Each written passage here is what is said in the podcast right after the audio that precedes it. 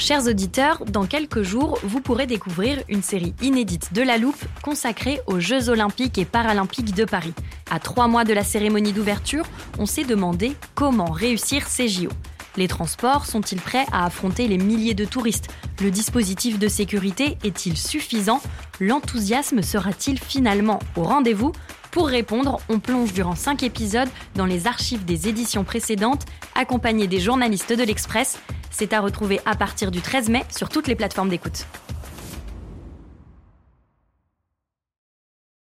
A lot can happen in the next three years. Like a chatbot may be your new best friend. But what won't change? Needing health insurance. United Healthcare Tri Term Medical Plans are available for these changing times.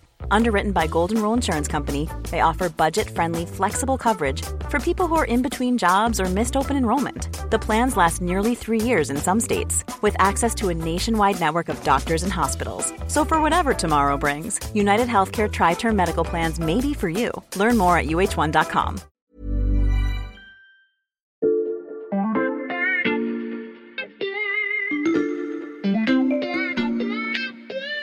Salut, c'est Xavier Yvon. Nous sommes le jeudi 16 février 2023. Bienvenue dans La Loupe, le podcast quotidien de l'Express. Allez, venez, on va écouter l'info de plus près. La semaine dernière, dans notre épisode consacré aux potentiels obstacles constitutionnels à la réforme des retraites, je vous expliquais la position parfois complexe de la loupe face aux sujets brûlants de l'actualité. Ces sujets dont vous suivez les rebondissements quotidiens dans les journaux, à la télé ou à la radio, et sur lesquels notre ambition est de vous apporter quelque chose de plus.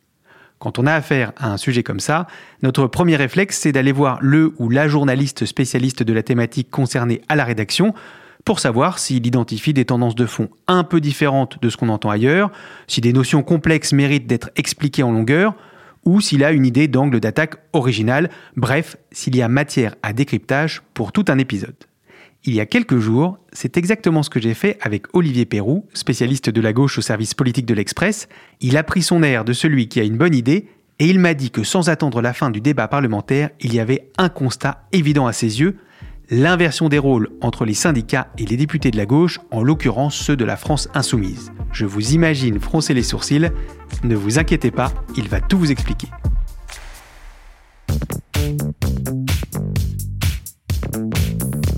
Salut Olivier. Salut Xavier. Je lance tout de suite l'extrait que tu m'as demandé d'isoler pour euh, commencer le podcast. Ouais, mais d'abord un peu de contexte. Hein. Ça se passe à l'Assemblée nationale, c'était la semaine dernière. Oui, monsieur le député, vous êtes, vous êtes la caricature de ce que j'essaie dénoncer dans le Parisien, c'est la bordélisation du pays. Alors, nos auditeurs, ils ont reconnu la voix du ministre de l'Intérieur Gérald Darmanin. Je voulais leur faire entendre ça pour commencer parce qu'il y a dans cet extrait tous les ingrédients du phénomène qu'on observe en ce moment euh, à l'Assemblée nationale. Le premier et le deuxième, euh, ils vont ensemble. Hein. C'est ce mot qu'emploie euh, Gérald Darmanin, le terme de bordélisation. Mhm. Hein, c'est lui qui, le premier, l'a dit dans une interview au Parisien. Et le brouhaha qu'on entend derrière lui, qui est une sorte de bruit de fond, hein, qui est permanent dans, dans l'hémicycle du Palais Bourbon. Olivier, tu es venu sans la Bible du service politique de l'Express, mais sans me replonger dans les archives de l'Assemblée nationale, je peux dire que les débats y ont déjà été houleux. Qu'est-ce qui est différent avec cette bordélisation? Alors, pardon d'utiliser le mot, mais on va le répéter souvent, c'est le bordel. Et ce bordel-là, depuis que la réforme des retraites est arrivée à l'Assemblée nationale, il est en continu. On a des députés qui hurlent en permanence euh, qui font claquer leur pupitre, hein, qui invectivent les, les députés de l'opposition ou le ministre de, du Travail, Olivier Dussopt, pour l'empêcher de parler. Ils l'ont même qualifié d'assassin. Ça, c'était un député de la France insoumise. Et évidemment, il y a eu euh, cette bronca généralisée de la part des députés de la majorité quand euh, le député Adrien Quatennens, qui a été condamné euh, pour avoir mis une claque à, à son épouse, et quand il est revenu poser cette question à l'Assemblée nationale, les députés de la majorité ont, ont, fait claquer les pupitres, ont crié au scandale. Et donc ce bordel ne s'arrête pas alors qu'on est dans un moment cardinal du quinquennat d'Emmanuel Macron avec une réforme cruciale qui est la réforme des retraites. Tu cites le retour d'Adrien Quatennens à l'Assemblée nationale, Olivier. Mais dans ce cas précis, tu l'as expliqué, ce sont les députés de la majorité qui l'ont hué, pas ceux de la France insoumise. Oui, parce que la bordélisation, elle est ambiante. Hein. La, la, majorité, elle est clairement pas en reste euh, à ce petit bal. Mais en tout cas, la bordélisation, le brouhaha, le bruit ambiant, l'ambiance, elle vient quand même d'un camp surtout. Et j'en reviens à mon extrait, à qui s'adressait Gérald Darmanin, hein, au député de la France Insoumise, Louis Boyard. Dont on a déjà parlé dans notre épisode consacré à la mue politique de Cyril Hanouna. Et oui, oui, et lui, il fait partie de cette génération de nouveaux députés de la France Insoumise qu'on entend beaucoup, vraiment beaucoup, Mhm. et sur des tons qui sont très véhéments. J'ai un exemple en tête qui s'est passé vendredi de la semaine dernière. On est à l'Assemblée nationale, la séance vient d'être levée et Louis Boyard, il descend 4 à 4 les escaliers de, de l'hémicycle, il les remonte un peu plus près euh, du côté des députés Renaissance et il est en train de les pointer du doigt, de leur dire toi, toi, toi. Et là, on a un député Renaissance qui lui dit de se calmer, qui lui dit avec un accent un peu du sud, euh, Boyard, calme-toi. Et il s'arrête, il est rouge de colère, vraiment rouge de colère, et il lui dit Qu'est-ce que t'as, toi? Viens, viens, viens Et on est vraiment dans une situation de presque corps à corps, d'acte de violence. Boyard, c'est pas n'importe qui, hein, on, on en avait déjà parlé, c'est l'ancien président de l'Union nationale lycéenne. Mhm. Lunel euh, Lunel, exactement. C'est aujourd'hui donc un député de la France Insoumise. Et récemment, il a revendiqué le blocage de l'université de, de Rennes 2 Mhm. euh, dans le cadre de la réforme des retraites. Alors déjà, je peux te dire que bloquer l'université de Rennes 2, ce n'est pas un exploit. Je sais de quoi je parle puisque j'ai été étudiant euh, à Rennes 2 Mhm. euh, et j'en ai vu euh, des blocages, beaucoup, chaque année quasiment. Et il y a aussi d'autres figures, comme le député Thomas Porte, Mhm. insoumis euh, lui aussi, dont nos auditeurs ont forcément déjà entendu parler récemment. Et ce nom leur dira sûrement davantage quelque chose en écoutant l'un de ses opposants à l'Assemblée parler de lui, en l'occurrence le député Renaissance Éric Woerth. C'est un autre extrait que tu m'avais demandé de préparer, Olivier. Vous vous exposez, monsieur le député, vous vous exposez, euh, sourire aux lèvres, avec votre écharpe tricolore, euh, foulant euh, des pieds, écrasant de vos pieds la tête d'un ministre de la République.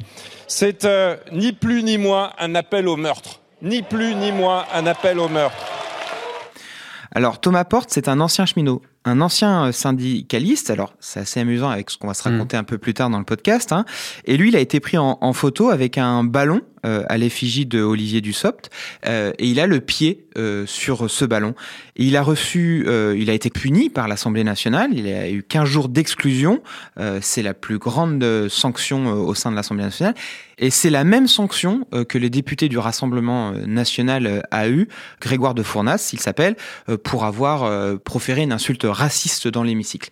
Alors, le fait que ce soit la même sanction, ça a provoqué une vraie hystérie parlementaire de la part euh, des insoumis qui ont vraiment mais hurlé, qui étaient rouges de colère euh, dans l'hémicycle vendredi dernier. Hmm. Et Xavier, il y a surtout un personnage qui n'est pas nouveau à la France insoumise, mais qui joue un rôle prépondérant euh, dans tout ce qui se passe aujourd'hui, dans toute cette bordélisation. Et c'est un personnage qui n'est plus député. Jean-Luc Mélenchon. Bien joué, bien deviné. Alors, ce qu'on observe à l'Assemblée nationale, euh, toute cette bordélisation et le bruit qui est provoqué par les, les insoumis, hein, c'est le résultat d'une stratégie, de sa stratégie. Lui, il veut, je cite, c'était une confidence qu'il m'avait fait il y a quelques mois, faire entrer la colère du peuple à l'Assemblée nationale.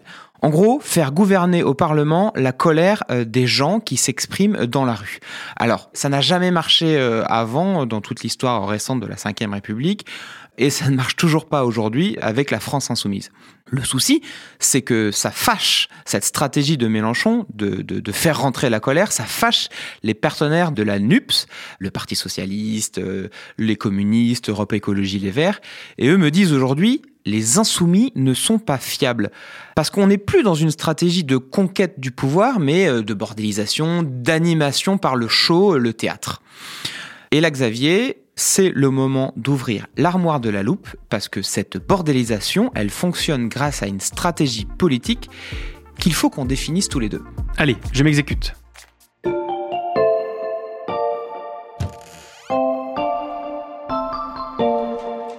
Xavier, le terme que je veux définir avec toi, et je sais que vous l'avez déjà brièvement évoqué dans la loupe, mais on va en donner une définition un peu plus précise, c'est l'obstruction parlementaire. C'est ce fait de déposer des dizaines, des centaines, voire des milliers, voire des dizaines de milliers d'amendements à une loi, non pas pour les faire adopter, hein, mais pour retarder au maximum l'adoption d'un texte, le bloquer, en prolongeant euh, les débats ad nauseam. C'est parfaitement clair, merci. Je range ça dans l'armoire. Mais là encore, Olivier, je pourrais te répondre que cette pratique n'est pas nouvelle. Oui, et tu as parfaitement raison, Xavier. Euh, c'est vieux comme le monde, hein, l'obstruction parlementaire. Il y a une image euh, qui est restée un peu dans les mémoires, c'est celle de, de Jean-Louis Debré, euh, qui était président de l'Assemblée nationale en 2006. Il est au perchoir et il pose de part et d'autre de son bureau les 137 000 amendements qu'il a reçus sur alors, c'était pas le projet de loi de réforme des Mhm. retraites, c'était le projet de loi autorisant la privatisation de Gaz de France. Mhm. Bon, toutes ces paquets de feuilles qu'il a mis, c'était des feuilles de papier blanc. Il n'y avait pas vraiment euh, écrit les, les amendements dessus. Il voulait juste faire un symbole. Mais l'équivalent de toutes ces ramettes de papier posées les unes sur les autres, c'est 27 500 feuilles de papier. C'était énorme. Mais cette technique de l'obstruction parlementaire, tous euh, les bancs de l'hémicycle euh, l'utilisent ou l'ont utilisé. D'ailleurs, un des partis à avoir fait une stratégie bien établie là-dessus, Mhm. c'est les Républicains, feu l'UMP avant. Eux, ils ont inventé un, un procédé d'obstruction qui est le de déposer le même amendement, mot pour mot, par tous ces députés. Un copier-coller et que chacun doit défendre. Donc chacun défend le même amendement sur le retrait d'une virgule dans un texte, sur l'ajout d'un chiffre. euh, Enfin, c'est des choses aussi euh, ridicules que ça. Et cette technique des LR, eh bien, elle a été un peu euh, reprise par la France insoumise aujourd'hui pour le projet de loi de réforme des retraites. Ce que fait LFI, c'est ils, ont, ils ont regroupé 7 ou 10 députés qui déposent le même amendement, Mhm. mot pour mot. Il faut savoir quand même que pour euh, cette réforme des retraites, on est très loin du record de l'époque euh, de Jean-Louis Debré. Euh, mais tout de même, on a environ 20 000 amendements. Juste à noter pour être précis, l'ANUPS en a fait sauter 1000 de ces amendements, mais il en reste énormément. Et le, le, débat prendra fin, quoi qu'il en soit, vendredi, demain soir. Ok Olivier, mais tu n'as toujours pas répondu à ma question. Quelle est la différence entre cette obstruction-là et les précédentes Un peu de patience, Xavier. Je vais t'expliquer justement qu'il y a deux différences majeures avec les obstructions qu'on a vues par le passé. Lesquelles? Alors la première raison, elle n'est pas vraiment du fait de la France insoumise. Parce que à cette obstruction qu'ils sont en train de provoquer, s'ajoute une autre obstruction qui ne colle pas du tout à la définition originale que je t'ai donnée précédemment. C'est une sorte d'obstruction déguisée. Et celle-ci, elle est signée du gouvernement lui-même. Parce que si la France insoumise fait retarder les débats, le gouvernement d'Elisabeth Borne, lui, ne veut pas non plus vraiment les accélérer. Je m'explique. Il veut même empêcher le vote. Il ne veut pas de débat le week-end, par exemple. Ils ont empêché ça. Il a surtout, et c'est là qu'est le fait marquant, utilisé un article que personne ne connaît vraiment, qui est l'article 47.1 de la Constitution. Je crois que vous en avez déjà parlé avec Erwan la semaine dernière. Tout à fait, avec Erwan Brucker qui lui suit la majorité au service politique de l'Express. L'armoire est toujours ouverte, je te sors ça. Alors, au bout de 20 jours d'examen du texte, donc le 17 février à minuit pile, si l'Assemblée nationale n'a pas fini l'examen de ce texte, Mhm. tant pis, le texte file directement au Sénat, et peu importe si l'on est à l'article 1, 2, 3, Mhm. et petite subtilité, quand le texte file au Sénat, c'est le gouvernement qui choisit quelle version du texte il envoie. Ça peut être sa version à lui, sans aucun amendement Mhm. voté par l'Assemblée nationale.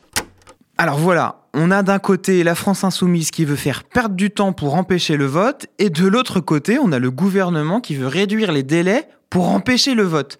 Alors ça donne des rappels au règlement en veux-tu en voilà, alors sur Quatennens, sur Sandrine Rousseau, sur Thomas Porte, des prises de parole euh, procédurales, et le résultat, c'est que personne ne parle du fond de la réforme des retraites. Mhm. Et là, j'en arrive à mon deuxième point, Xavier. Je t'écoute. Regarde, je t'ai rapporté les résultats d'un sondage Odoxa réalisé début février et je le trouve assez éloquent ce sondage. Ok. Quand on demande aux Français s'ils sont favorables au fait que le gouvernement accélère les débats sur les retraites, ils répondent majoritairement non. Mhm. Quand on demande aux mêmes Français s'ils sont favorables au fait que la France insoumise ait déposé 20 000 amendements pour ralentir les débats, eh bien ils répondent majoritairement non. Non. Morale de l'histoire, c'est que les Français, ils veulent du débat et pas du blocage. Et le blocage, pour autant, c'est ce qui est à l'œuvre aujourd'hui au sein de l'Assemblée nationale, avec le double mécanisme que je viens de te décrire. On suit parfaitement ta démonstration, Olivier, mais nos auditeurs se demandent peut-être à quel moment on va en venir à la fameuse inversion des rôles dont je parlais au début de ce podcast. Il est temps d'ajouter les syndicats à notre spectre politique.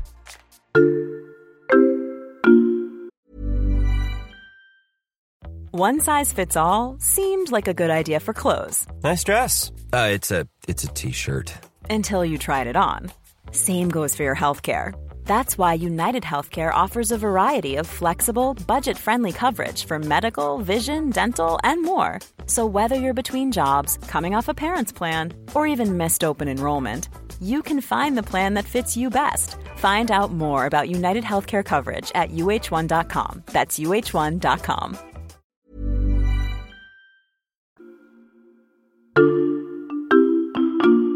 Moi, je le dis clair, très clairement, je pense qu'il faut aller au débat. Au débat, c'est pas l'obstruction. Le débat, c'est de pouvoir poser les vrais sujets. Il y a, je suis désolé, hein, pour l'instant, la bordélisation, elle est à l'Assemblée, elle n'est pas dans la rue. La bordélisation, elle n'est pas dans la rue. Cette fois, la formule n'est pas de Gérald Darmanin, Olivier, mais de Laurent Berger, le secrétaire général de la CFDT. Oui, et c'était toujours la, la, semaine dernière sur BFM. Qu'est-ce qu'il nous dit Laurent Berger, qui, je rappelle, est le patron de la CFDT, syndicat majoritaire et surtout syndicat modéré Il dit que les députés fassent leur boulot et arrêtent leur pitrerie. C'est drôle parce que Martinez, Philippe Martinez, le patron de la CGT, mmh. qui est un syndicat beaucoup plus virulent que la, la CFDT, réclamait la même chose des députés, qu'ils fassent leur boulot. Alors des syndicats qui demandent aux politiques d'être sérieux, je crois que c'est du jamais vu. Hein. Et ça, ça illustre l'inversion des rôles dont je t'ai proposé de parler dans ce podcast. Dans l'imaginaire collectif, on a des syndicats, d'habitude, assez caricaturaux, qui mmh. manifestent. Euh, souvent, ça dégénère. C'est vraiment le conflit pur et dur entre la rue d'un côté et le pouvoir de l'autre. Et l'usage voudrait aussi que nos partis politiques soient obligés plutôt de structurer euh, leur opposition, de gagner des batailles politiques mmh. pour euh, prendre le pouvoir et ne pas être caricaturaux. Mais là, c'est le contraire. Exactement. Alors, il faut se rappeler d'où on vient. La loi travail en 2016, les gilets jaunes en 2018, c'était des mouvements qui étaient extrêmement euh, violents dans la rue, les syndicats étaient dépassés. Sauf que là, les manifestations, les rassemblements dans la rue, ça se passe très bien et même très très bien. Il y a des millions de personnes qui défilent, très peu d'interpellations, très peu d'échauffourées avec la police.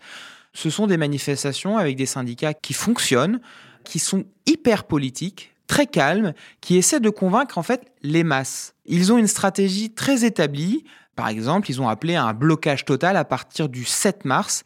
Pendant ce temps-là, on a des députés de la France insoumise qui sont, eux, je le disais, hyper caricaturaux et qui ressemblent plus aux syndicats d'avant. Et ça, Xavier, ça remet les syndicats au cœur du jeu politique. Comment ça? Ton armoire, elle est toujours ouverte. Mmh, bien sûr. Alors, est-ce que tu peux me sortir un extrait? Alors, de je crois que c'était votre double épisode avec Béatrice Mathieu sur le déclin de la CGT, juste avant le début de la mobilisation contre la, la réforme des retraites.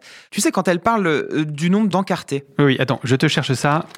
Tiens, voilà fin 2019, on savait qu'il y avait grosso modo 650 000 adhérents, euh, sans doute moins aujourd'hui, hein, d'après euh, ceux qui suivent bien euh, la, centrale. En tout cas, c'est très loin des 700 000 affichés par Bernard Thibault lors de son départ en 2013, et très très loin des 2 millions d'encartés au début des années 1970. Mmh. Le déclin, il est particulièrement important à la CGT, mais ça vaut pour tous les syndicats, hein, dont les chiffres étaient en baisse quand même depuis plusieurs années. Et là, ce qu'on observe depuis début janvier, eh c'est que les adhésions battent des records. La CFDT revendique 10 000 nouvelles adhésions, 7 200 pour la CGT, 5 000 pour Force ouvrière. Donc on a une intersyndicale qui tient, qui se renforce en nombre d'adhésions. Ça n'était pas arrivé depuis des années. Et on a surtout la CFDT qui est en tête de tous les cortèges, qui est la première à prendre la parole. Ça aussi, c'est du jamais vu, parce que d'habitude, c'est la CGT qui le fait. C'était pas gagné parce que c'est un syndicat réformiste et pas, euh, entre guillemets, euh, mmh. virulent, quasi révolutionnaire. Du coup, si je dois tirer une leçon de tout ça, c'est que la classe ouvrière, celle dont on pense qu'elle vote tout le temps à gauche, eh bien, aujourd'hui, elle est convaincue par les syndicats, mais la gauche politique, c'est-à-dire qui est menée par la France insoumise, eh bien, elle n'arrive toujours pas à convaincre ces gens qui manifestent par millions dans la rue. Pourquoi? Parce que ces gens qui manifestent par millions dans la rue, ils demandent la même chose que les syndicats, du calme et du débat à l'Assemblée nationale. Du calme et du débat, pas de bordélisation. Merci beaucoup Olivier, c'était passionnant. Bah, merci à toi. Olivier Perrou, spécialiste de la gauche au service politique de l'Express. Tous tes articles sont à retrouver sur l'express.fr. Profitez-en, chers auditeurs, le premier mois d'abonnement numérique ne coûte qu'un euro en ce moment. Sachez aussi que pour trouver des épisodes de La Loupe bien en ordre chaque matin dès 6h, il vous suffit de nous suivre sur la plateforme d'écoute de votre choix. Vous pourrez nous mettre des étoiles ou nous laisser des commentaires. Et si vous préférez les mails, je vous rappelle notre adresse la loupe at l'express.fr. Cet épisode a été écrit par Margot Lanuzel, monté par Marion Botorel et réalisé par Jules Cro. Retrouvez-nous demain pour passer un nouveau sujet à la loupe.